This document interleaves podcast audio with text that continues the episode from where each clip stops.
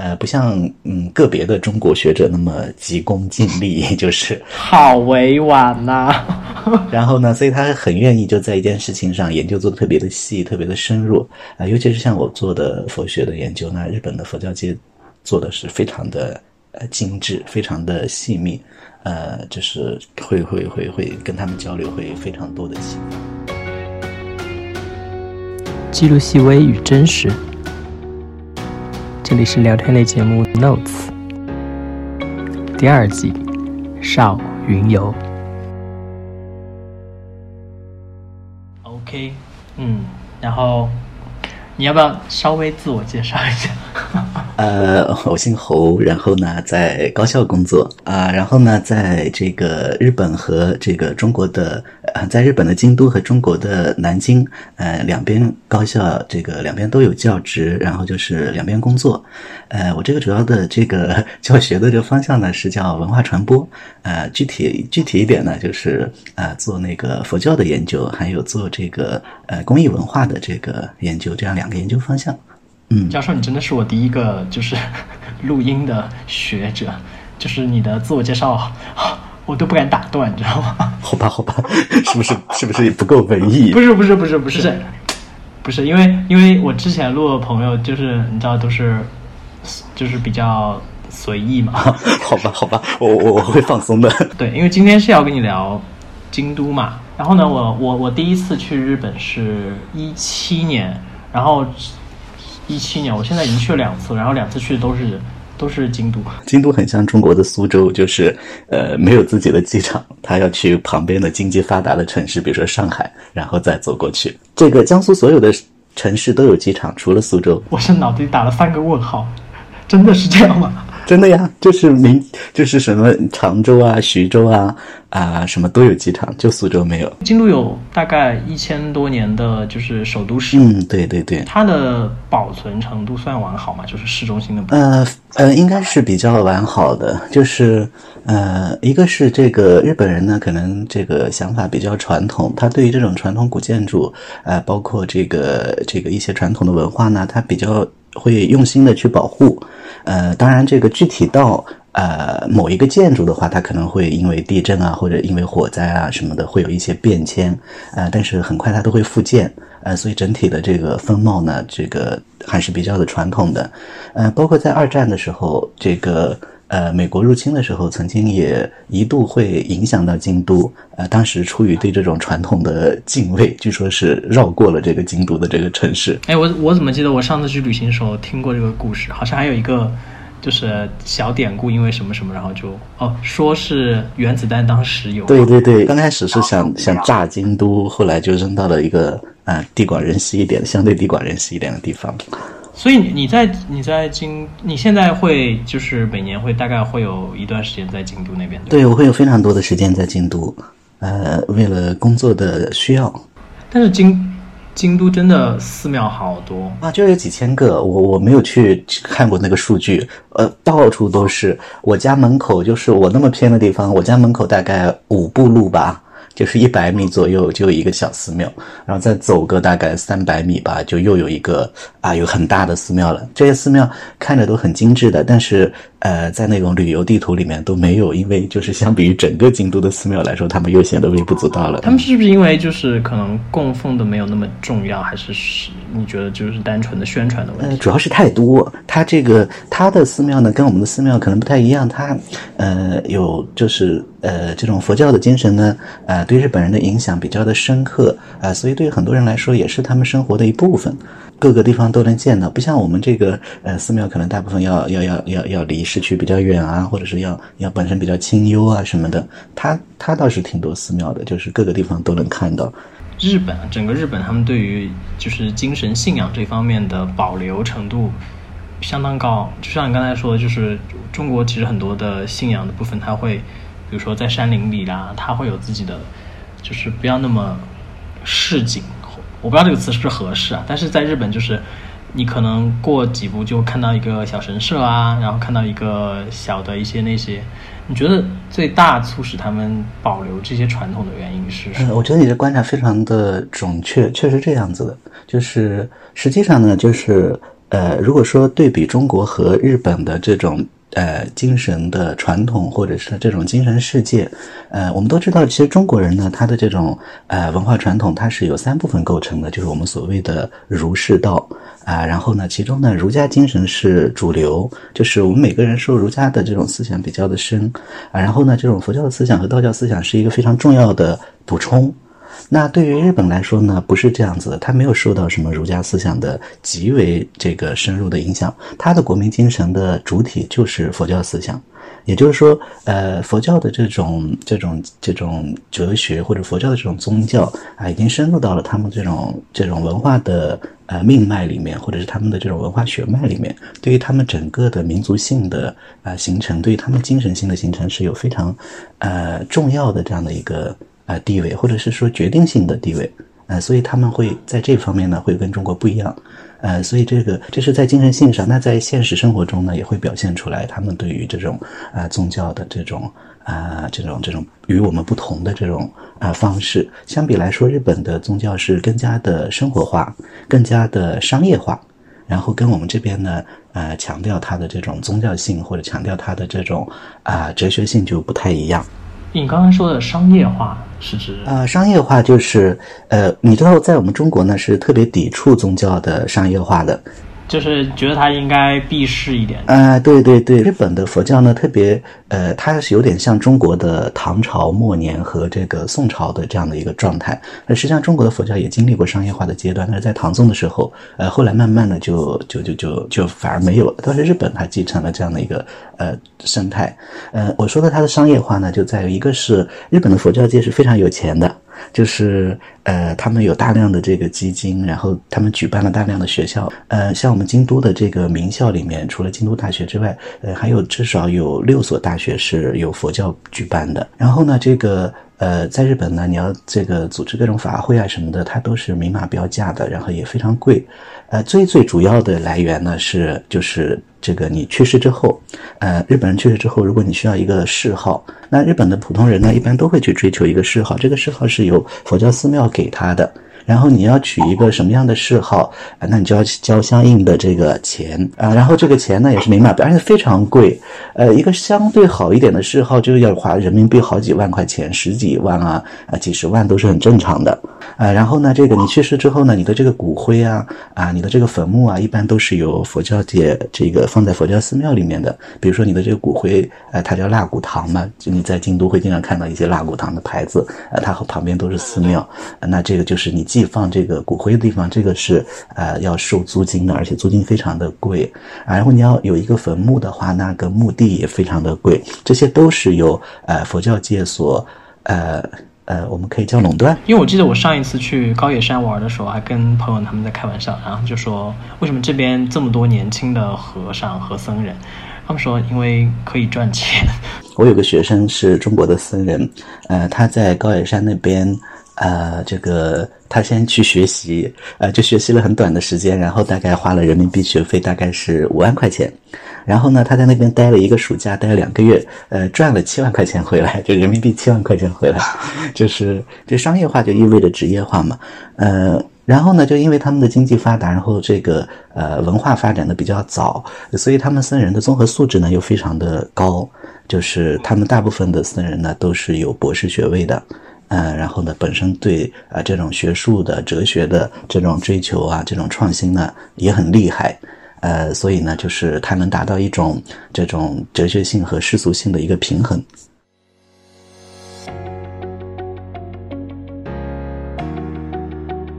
你现在正在收听的是聊天类节目《Notes》第二季《少云游》。本节目还可以在网易云音乐、苹果播客、荔枝 FM 订阅收听。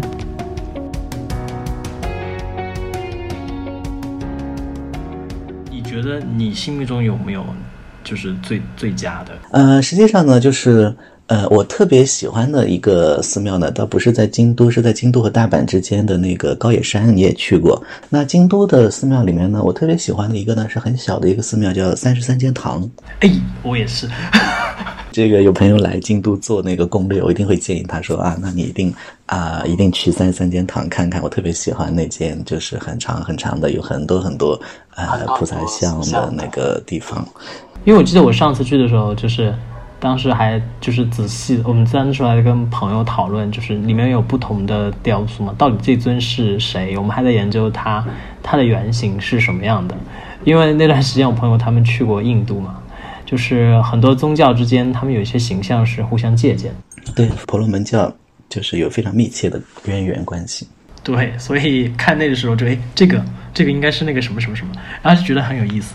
而且我觉得三十三间堂它其实挺安静的。嗯，对，很安静，就是它有一种呃一种气场啊，就是人很多的时候，呃也会觉得很呃比较的。比较的宁静，当然它也相对来说人很少。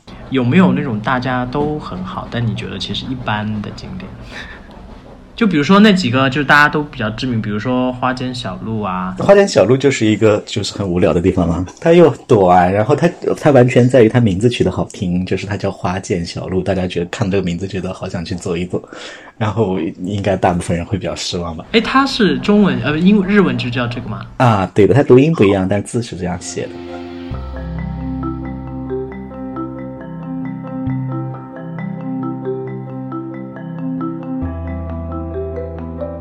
京都生活的时候，你会觉会感觉到是还是有那些就是异乡那种排他性嘛，就是会觉得不太一样嘛。那当然是有很多不一样的地方了。这个本身的生活的习惯啊，这个一些啊日常的这种行为的逻辑啊，日本人的性格跟中国人不太一样。就是呃，我们不呃，我们先且不说他这个好的方面了，就是有一些有一些细节呢，我们可能不太能。接受，比如说日本人特别的孤僻，在日本想要呃想要这个交到一个日本朋友呢是。呃，挺难的。呃，虽然呢，这个他跟你的客气是，呃，这种客气背后的那种，呃，心心相印就很难很难，需要非常长的时间。日本最大的就是最值得我们借鉴的一点呢，我觉得他最大的他处理最好的一个问题是把这个东方的传统文化跟西方的这种呃思潮能有一个非常好的结合。嗯，对，但是他们的确在历史上有过好多次跟西方的这个大的一相互影响和融合嘛。对对对。他们这个大概是明治维新的时候打下了一个比较好的底子。哎，我上次去哪儿？去神户，然后我就觉得神户的那个兵库县立美术馆里面，它虽然挂的都是日本人的作品，但是你感觉你就在看，就在复习，就是二战之后的西方艺术史。对呀，就是日本的这种传统，在一百多年前就开始了。呃，这个他对西方的美术的理解也很深刻，而且就是就我来说，我就特别喜欢他的一种这个。流派就是把西方的和中国的结合的，呃，不和中国和和东方的结合的一种很奇怪的一种艺术形式，但是看着很好看。我不知道你有没有看过中国早些年那个丰子恺的那个漫画啊？他从日本留学了一段时间之后，找到了他的艺术方向。就丰丰子恺的画都是用毛笔画的，然后呢都比较的简单，但是他的那个构图啊，他的那个呃这个结呃很有西方的那种呃意境或者是西方的技巧。它有一个融合，所以大家对丰子恺的话评价很高。所以你你会说呃日语吗？会说一些，但是说的非常的差。说万一跟周边的日本人交流，其实还是以英文和啊，实际上更多是这个，当然简单的日文可以交流，呃，更多是靠语，就是靠神情。就是你你会发现在日本你不说话是可以活得很很潇洒自由的，因为因为日本人自己也不喜欢说话。这个那些年轻人去买东西啊，你观察一个日本人，他全程不说话的，他跟那个收银员没有什么交流，这是他们的一种风格。对，所以你看他的标识会特别的清晰，因为大家都不想就是说去麻烦别人。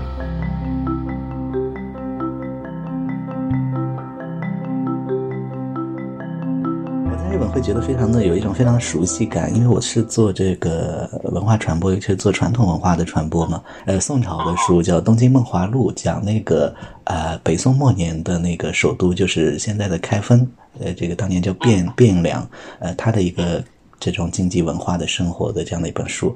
就这本书里描述的这个宋朝的生活，呃，在现代中国人这边呢，当然是完全没有了，但是在日本呢是。特别特别的接近，它有很多很多的细节是一模一样的。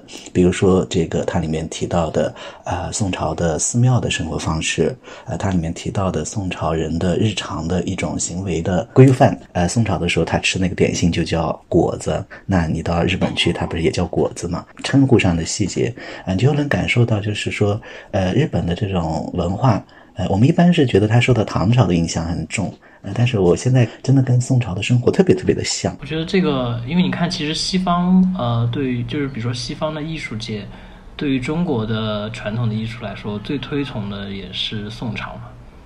所以其实真的有些东西，可能它就是有某种特殊的相似度。日本的日本的艺术界也特别喜欢中国的宋朝啊，中国宋朝的那种审美风格就是比较的平淡。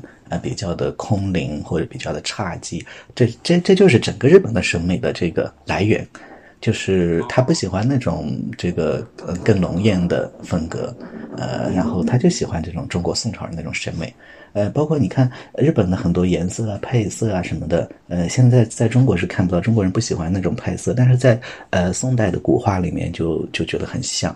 你看那什么《千里江山图》啊，看什么《瑞鹤图》啊，它的配色就跟日本的那个他们喜欢的颜色啊都很接近。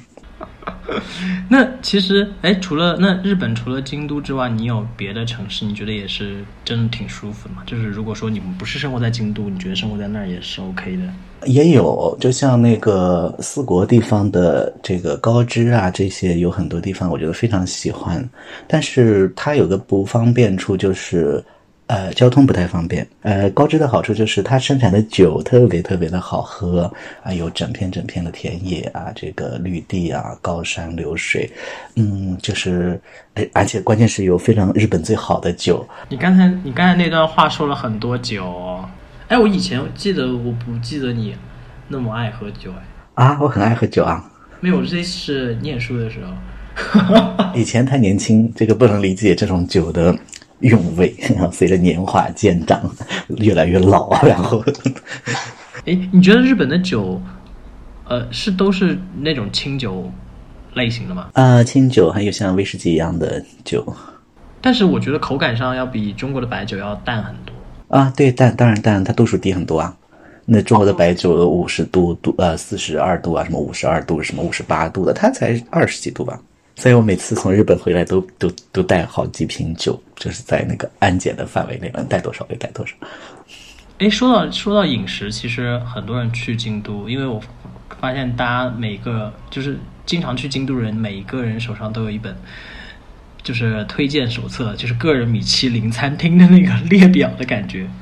你在京都，呃，一般是自己做吗？还是去？呃，我大部分时候是自己做饭吃，因为这个，呃，我比较喜欢吃辣，然后我又比较喜欢吃中餐。嗯，很多米其林餐厅我也都去过了，就是跟传说中一样吗？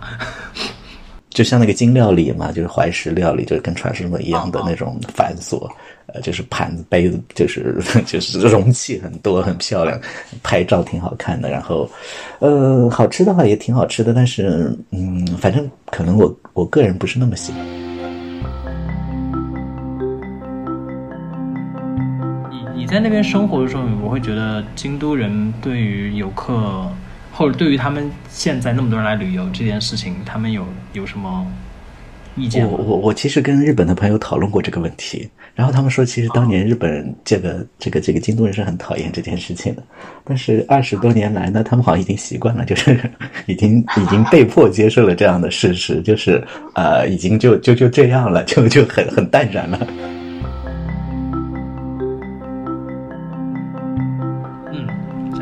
谢谢教授今天跟我聊跟京都相关的这些这些内容。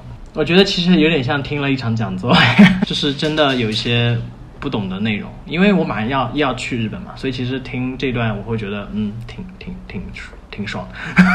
有一本很通俗的书，叫做那个书名字取得很很糟糕，叫什么？你不知道的日本词汇还是什么的？就这名字取得实在很糟，但这本书写的很好，我回头发给你。呃，是一个呃在中国生活了二十多年的日本人写的一个散文。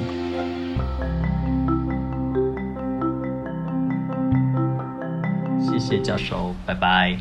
好的，拜拜。博学多才的教授给予了我对于东京更细致的解读。生活与旅行都可以像品酒，慢慢的都会有时间沉淀的味道。记住历史，也正视历史。这里是 Notes 第二季少云游，感谢收听本次节目。本节目还可以在网易云音乐、苹果播客、荔枝 FM 订阅收听。我们下周见。